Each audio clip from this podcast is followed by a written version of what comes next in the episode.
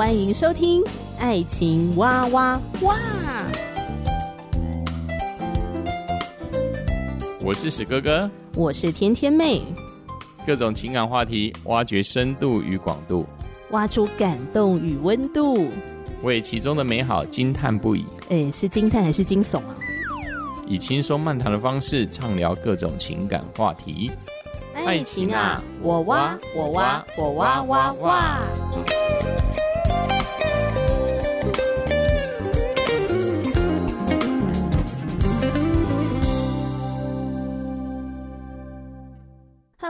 亲爱的听众朋友，平安，我是天天妹，非常开心和你相会在《爱情哇哇哇》的节目当中，在亲密关系里。可以坦然的直接说出自己的真实需求吗？你觉得这是简单还是困难呢？哎，有些人可能觉得很简单呐，就直接说我想要这个，我喜欢什么，那直接说就好啦。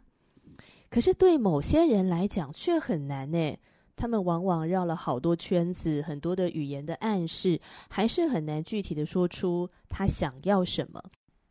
好比说，有一个父母啊，对孩子说：“你把家里当旅馆呢，那么不想回来，就干脆别回来了，你搬出去好了。”但是其实父母心里想的是什么？孩子，我担心你晚回来不安全。孩子，你太晚睡觉对身体不好。还有呢，孩子，我其实希望你早一点回家陪陪我，跟我说说话，不要这么忙，能够有一些时间是待在家里。那那你说，为什么父母不直接讲呢？干嘛用反话呢？如果他可以直接把他的关心、把他的担忧说出来，也许孩子就不会说“你烦不烦呐？我都成年了，我会照顾好自己”，然后就生气的进房间，就拒绝沟通了。为什么用反话呢？为什么不能直接的表达关心？父母就说：“我不知道啊，我我不知不觉的就说出反话了。”再举个例子，有一个妻子啊，她发觉。和丈夫的关系变得冷淡疏离，沟通常常卡关，她就想要找丈夫一起去咨商。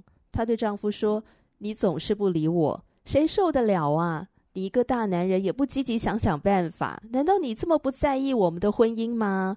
我找到了一个心理咨商师，我们去听听咨商师怎么说。然后丈夫就看了妻子一眼，摇摇头。你先去，有帮助我再去，然后就继续划手机了。妻子就生气啦，提高嗓门质问他：“我在想办法解决问题，诶，难道你没有看到我为了小孩，为了这个家做出了多少努力吗？去还是不去？给一句话有这么难吗？”结果丈夫还是闷葫芦不回应哦。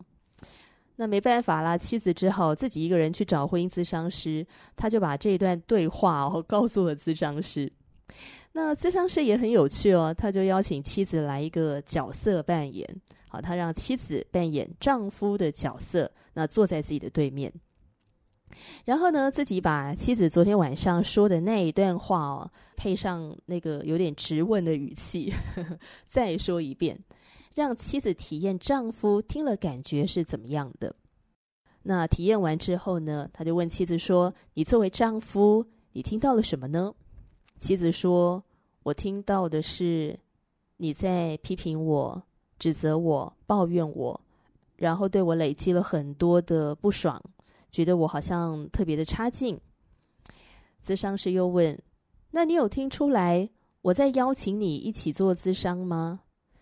妻子摇头说：“没有，即使有，也只是很少的一部分。”咨商师又继续问了：“这是你习惯的模式吗？”用一种批评、指责、抱怨的方式表达你的需求吗？妻子就想了一下，然后点点头，承认好像是这样。她也想起，诶，如果平常哦想要跟丈夫亲热，她通常的说法是：“你从来都不主动碰我，我没有魅力吗？”他这样说的时候，他的肢体语言、他的语气表现出来的，并不是那种撒娇啊、哦害羞的口吻，而是抱怨多一点。也就是说啊，这两件事，不管是去咨商，或者是想要跟丈夫亲热，本来都可以直接对丈夫说：“我想邀请你一起去做心理咨商，我想和你亲热。”可是却用抱怨、批评的方式绕了好大一圈。所以当天呢，咨商师就开了一个回家作业给他哦，让这个妻子啊在生活中随时练习表达需求的时候，把肚子里面那一大堆什么弯弯绕绕的，简化成一句最直接的话：“我想要什么？”好比说，我想请你洗碗，我想请你抱抱我，我想请你牵着我的手走路。那这个妻子也很乖啊，很顺服啊。努力的忽视内心的别扭，哈，尝试着去做。诶，一段时间之后呢，他就渐渐的发觉啊，嗯、原本这个紧紧卡卡的这个地方就慢慢松动了。夫妻关系呢，好像开始有了这么点不一样。嗯，萨提尔的冰山理论说到，如果把一个人比喻为一座冰山，我们看到的浮在水面上的冰山一角，代表一个人表现出来的言语行为；那在水面下呢，就是人的内心不可见的部分。这个部分有很多层次：想法、感受、价值观、他的信仰、好信念、他的需求、好等等。那如果我们可以进一步的觉察冰山下的这些层次，然后加以梳理，我们就比较能够内外一致的表达自己。哈，内外一致哦，哈，内外一致是非常重要的，因为很多人呢是非常矛盾，他嘴巴上讲的跟他内心是完全相反，那没有一致呢，就很容易产生误解。那内外一致就可以减少他人对自己的误解。那相对来说，如果我们用这个冰山理论去理解对方，好，他水面下的那个冰山，我们也比较能够听见对方没有说出口的话，理解对方的感受、想法、需求，然后我们再做出相对合适的回应，这个沟通的情况就会改善，那么关系也会有所改善。那有什么具体的做法可以帮助我们找到自己的冰山呢？了解自己的真实感受，然后表达需求呢？呃，有一个方法叫觉知五步骤，口诀是啊，事情想要选。诶，这个是我在台湾 iFamily 家庭教育平台啊这个协会啊学到的啊，事情想要选，觉知五步骤。啊，发生了什么事情？我产生了什么感受？这些感受的背后有什么想法？那我有什么需求？我可以有什么选择？如果用觉知五步骤套用在刚刚的一个案例，妻子想要找丈夫一起去咨商。好，如果我是这个妻子，啊，发生什么事呢？好久没有跟丈夫聊天了，我感觉夫妻关系变得冷漠疏离。那我有什么感受呢？我觉得难过。受伤、担忧，我的想法是，我难过的是婚前我们无话不谈，婚后却关系疏离。我受伤的地方是，我身为他的妻子，不应当是丈夫最亲密的人吗？可是我现在却觉得我们关系好遥远哦，没有办法跟丈夫分享我的心情，然后我也不了解丈夫，而我的担忧是。我担忧关系会一直疏离、渐行渐远下去。那我有什么需求呢？我需要跟丈夫恢复亲密，我需要知道丈夫是爱我的，我想要了解婚姻出了什么问题，我想找丈夫一起去咨商。那我有什么选择呢？向丈夫表达我很爱他，我担心我们会渐行渐远。我渴望与你建立亲密的关系，我想邀请你陪伴我一起去婚姻咨商。我希望我们的关系越来越好。好，以上呢就是用这个我讯息来表达，诶，听起来是不是比较不一样？这个啊，事情想要选这个口诀背起来，帮助自己梳理感受跟想法。那也可以用这个口诀呢，哦，梳理对方的感受跟想法。我相信呢，这个沟通的情况呢，一定会有所改善。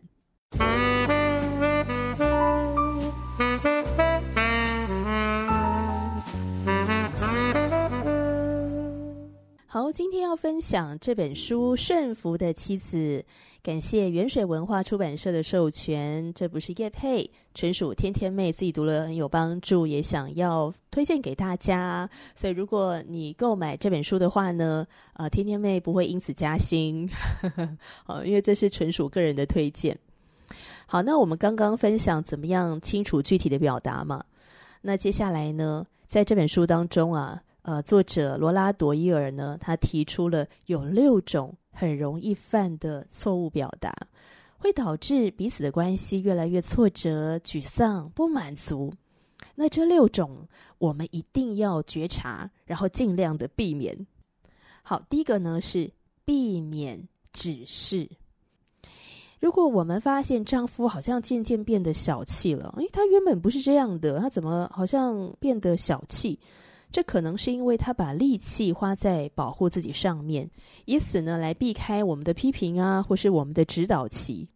好比说，我们去餐厅点菜，那这个服务生呢希望你点菜，你其实想要点的是一道烤鸡，但是你不直接讲，而是你告诉这个服务生说这道菜该怎么做，你描述这个鸡肉应该怎么洗干净，如何调味，这道菜应该怎么煮，要煮多久。还要配上哪一些的配菜才会更加的可口？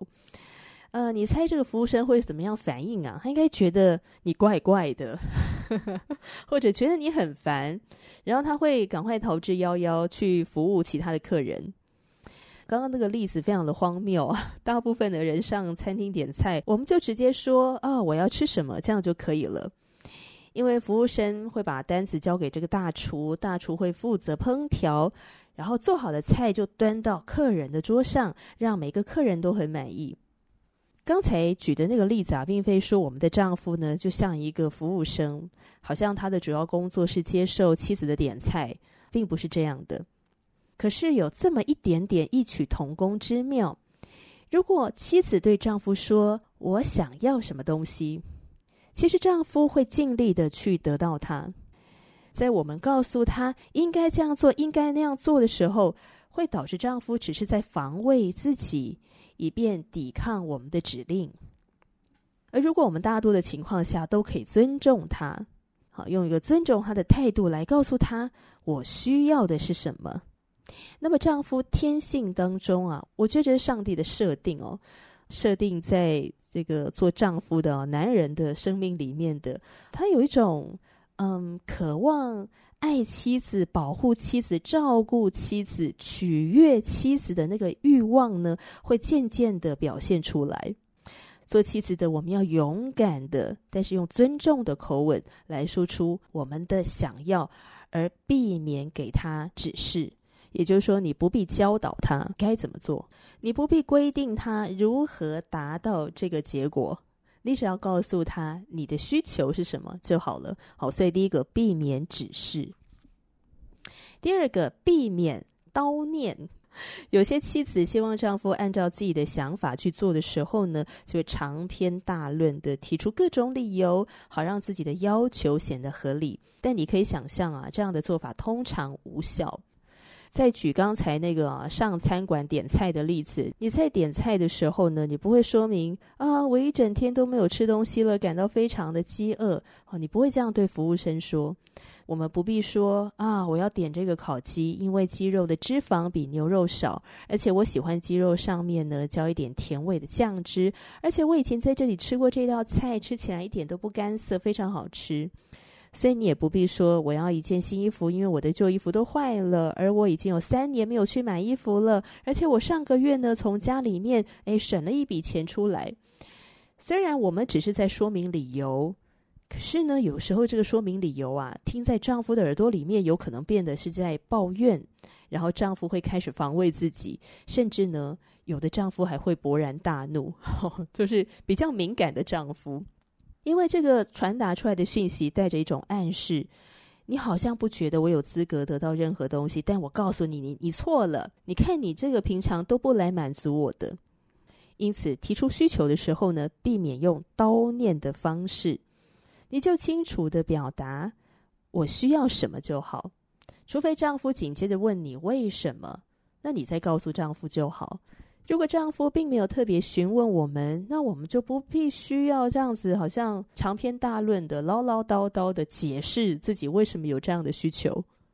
好，第三个，避免命令。有些妻子习惯对丈夫发号施令，导致丈夫的那种呃负面的情绪哦会增加。好比说，妻子命令丈夫：“你应该要帮小孩准备什么东西？你应该要帮家里做些什么事情？你应该要帮我怎么样？怎么样？怎么样？好，你应该，你为什么不？啊、我要你这些起手式 都有命令的意味，因为那是一种带着控制意图的要求。命令丈夫去做某一件事情。”你是在控制他，表现的好像是他的领导，或是他的妈妈。也许他会抵抗你的命令，强力的要求会激怒他，使丈夫远离你，而不去实现我们所期待的目标。告诉丈夫我们要什么之前，我们也要仔细考虑，想清楚你所要的最终结果是什么。表达你所要的，意味着让丈夫明白你需要什么，喜欢什么。这种要求完全合理，因为你是在释放出关于你自己的讯息，而不是在启动一个控制的按钮。所以，我们不需要强力的提出要求，我们不需要命令。好，第四个避免是什么呢？避免请求批准。我们有时候啊，不想要直接提出要求，而是会借着向丈夫提出某一些的问题，来掩饰自己的欲望。这个说法听起来很诡异，诶，可是这真的好像蛮多的女生都有这个习惯呢。呃，用提出问题的或者说反话，好来掩饰自己的欲望。举一个例子啊，嗯、呃，有一个朋友 A 好去探望朋友 B，那个时候客厅的窗户啊是开着的。这个朋友 B 站起来关上窗户，他没有说“我觉得冷”，反而是问他的朋友 A 说：“你冷吗？我要关窗户了。”其实朋友 A 并不觉得冷啊，他也不在意朋友 B 把窗户关上还是怎么的。嗯、这个举动跟他的欲望没有半点关系。事实上，感觉冷的人是谁啊？感觉冷的人是朋友 B，可是他却希望得到 A 的同意，好像这样才显得自己比较不自私。有一位妻子问丈夫说：“我们今天晚上可以带孩子去吃披萨吗？”丈夫拒绝她以后，她感到十分的失望。她觉得丈夫不通人情，丈夫不在乎她，丈夫是不是很小气？我们只是带孩子去吃个披萨，又不会很贵。丈夫好小气，而且对家里人很小气。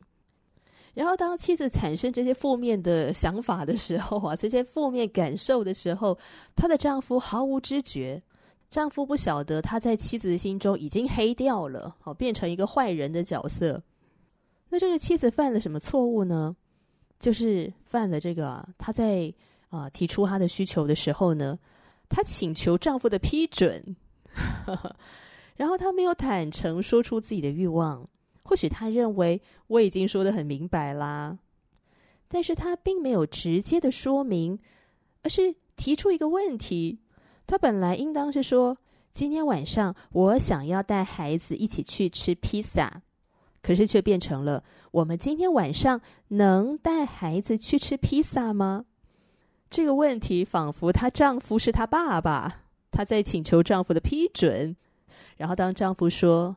哦，今天晚上不行，然后丈夫就黑掉了，变成了一个不爱妻子、不爱孩子、不爱家的一个丈夫了，变成一个不贴心、不细心的丈夫了。哈，妻子用提问的方式，她以为这样的表达够清楚了，丈夫应该就听得懂了，丈夫应该就会知道说她想要吃披萨，而她希望丈夫呢可以跟她同感一灵，她渴望跟丈夫有这样的默契。结果你听听丈夫说什么？丈夫说不，今天晚上不行。哇，妻子大失所望。然后妻子的脸色变了。然后丈夫想说，嗯，发生什么事情了？为什么妻子突然脸色不对呢？为什么妻子好像情绪变了？好像一瞬间空气变了。然后丈夫不知道发生什么事。之后丈夫就会说一句话：“女人心海底针。”又不知道哪里惹到她了。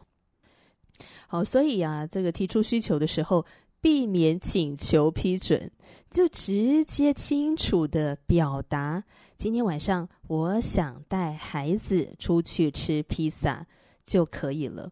因为真正想吃披萨的人是谁啊？可能是孩子，可能是这个妻子，而不是丈夫啊。如果你问丈夫说：“我们今天晚上能不能带孩子去吃披萨？”你就把这个决定就交给丈夫了。那当然，丈夫他可以，他可以自由地表达他想要或不想要啊。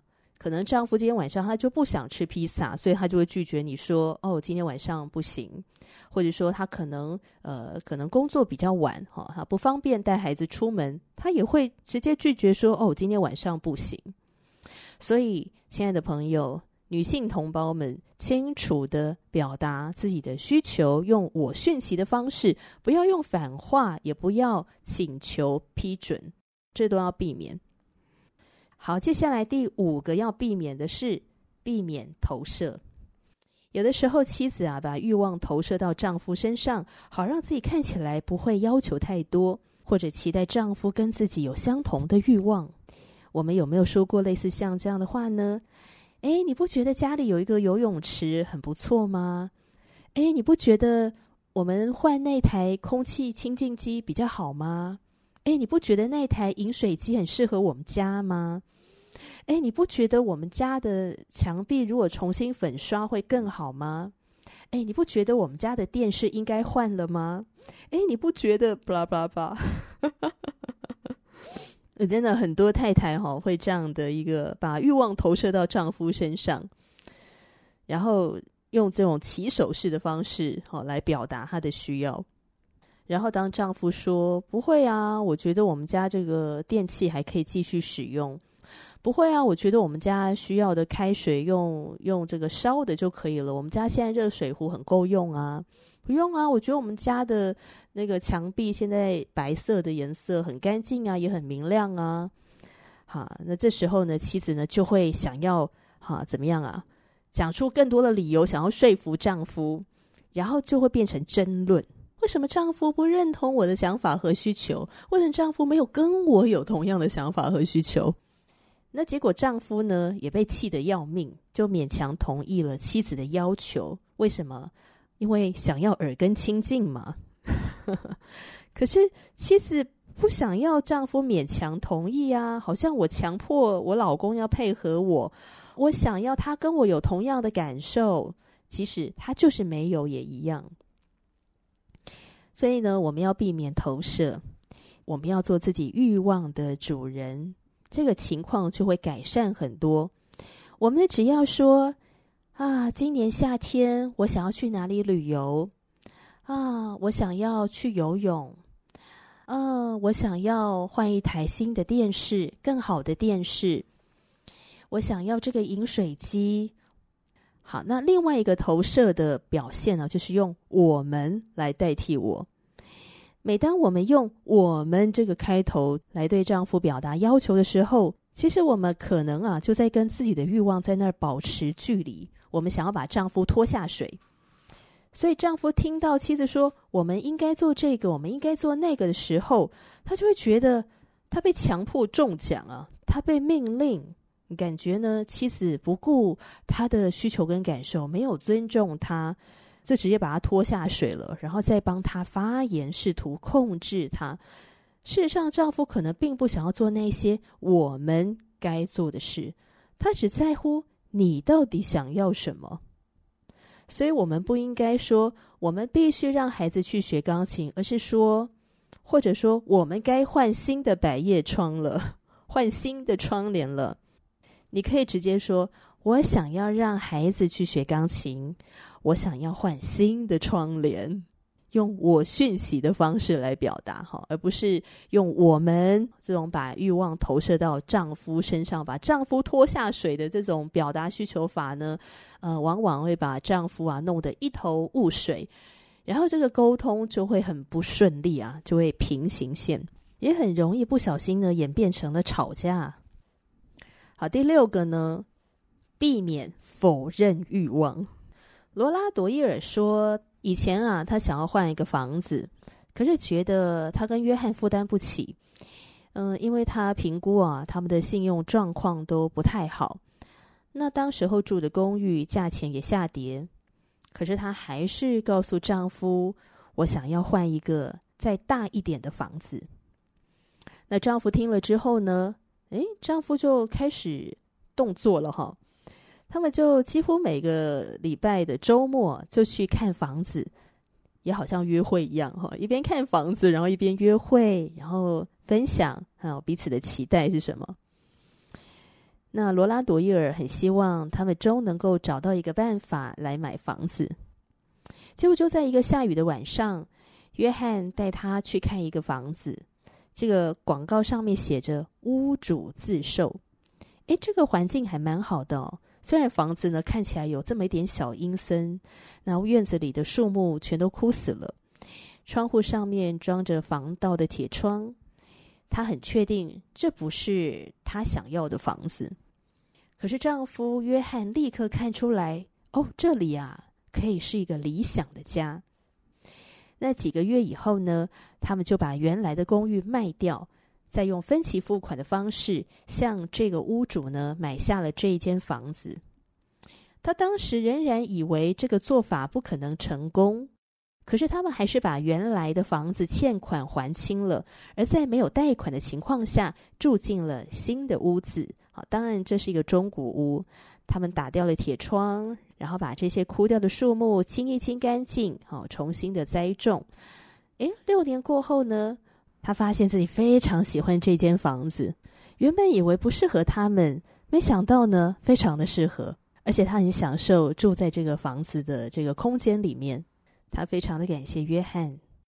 如果约翰不知道他要什么，就不会在他想要离开的时候呢，诶，坚持要把这个房子啊，好定下来买下来。罗拉说，他们往往是以意想不到的方式，诶，他们的需求就获得了满足。这当中有满满上帝丰盛的恩典。可是呢，如果她不依靠着上帝学习顺服的功课，不清楚的告诉丈夫，我想要换一间房子，那么约翰就不会知道罗拉有这样的需求跟想法，以及他如果不尊重约翰的想法，而是嫌弃跟拒绝，约翰大概就不太可能会买下现在他们住的房子。顺服的妻子是能够在丈夫面前做真实的自己，友善的表达自己的感受、想法和需求，然后不去控制丈夫该怎么做。信任丈夫的决定。我们向丈夫表达之后，我们不去控制丈夫，我们不用唠叨的方式，我们不用命令的方式，我们不用反话，我们也避免投射，因为这是我渴望的，是我的需求啊，是我的需要。我把我的欲望表达出来，然后给丈夫空间，看他要不要回应我们的需求。好，丈夫可以自己决定。然后我们越清楚表达我们的需要，还有一个优点。真的会让丈夫比较省力，丈夫会越来越有自信，因为他越来越了解妻子的需求。他是一个可以满足妻子需求的男人，他是一个好丈夫，他是一个会让妻子快乐的丈夫。哇，这何等的有成就感啊！丈夫也会越来越有自信，越来越有信心的爱你，与你经营这美好的婚姻。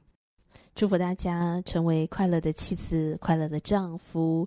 如果你听完这集节目，觉得有获得点帮助，欢迎分享给你身旁的亲朋好友。而如果你有任何的想法，愿意回应给我，欢迎留言。我们下次继续分享《顺服的妻子》这本书喽，拜拜。